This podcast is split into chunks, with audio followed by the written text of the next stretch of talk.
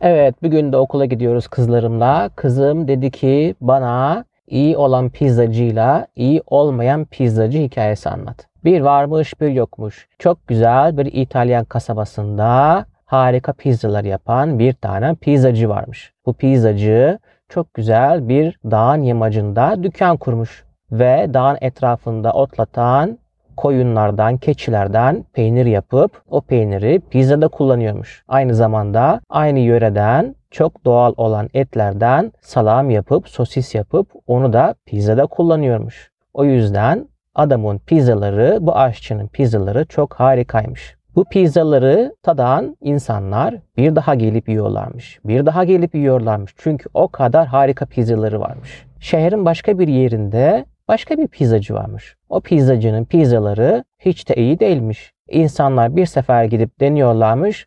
Sonra diyorlarmış ki bu pizza hiç iyi bir pizza değil. Keşke o dağın imajındaki pizza gibi bir pizzacı daha olsa bizim şehrimizde diye söylenip duruyorlarmış. İyi olmayan pizzacı düşünmüş taşınmış demiş ki acaba benim pizzalarım neden kötü? Ben bu pizzaları nasıl daha iyi hale getirebilirim diye düşünmüş. En sonunda iyi pizzacıyla konuşmaya karar vermiş. Gitmiş pizzacının yanına demiş ki iyi olan pizzacı biliyorum sen benim rakibimsin burada.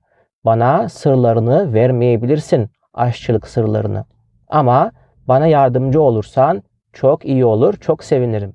Acaba senin pizzaların niye bu kadar güzel, neden bu kadar harika diye. Bizim iyi pizzacı düşünmüş, taşınmış demiş ki evet ben sana nasıl yaptığımı anlatmam ama nasıl daha iyi olabileceğini sana anlatabilirim demiş. Sonra demiş ki ben bütün sosislerimi, salamlarımı, pizzada kullandığım peynirlerimi kendim yapıyorum.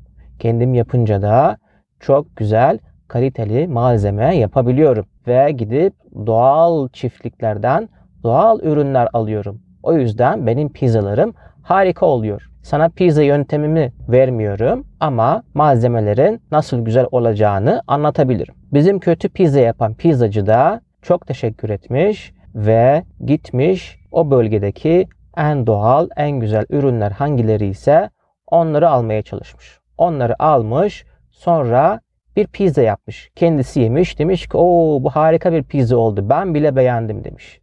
Ama insanları dükkana gelmek için ikna edememiş. Çünkü kötü pizzacı eskiden hep kötü pizza yapmış. O yüzden adı çıkmış. Öyle ünlenmiş. Kötü pizza yapan pizzacı diye ünlenmiş bütün şehirde.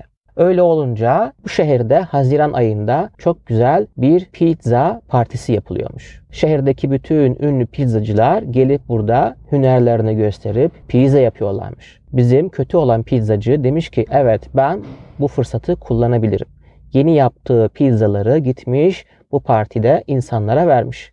Verince de insana demişler ki o kötü pizzacı sen ne kadar iyi bir pizza yapmışsın. İyi olan pizzacı da o partide kendi pizzalarını sunmuş ve herkes kapış kapış bu pizzaları yemiş.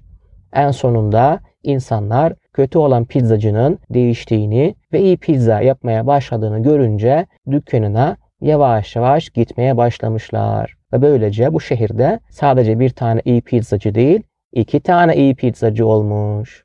Bitti.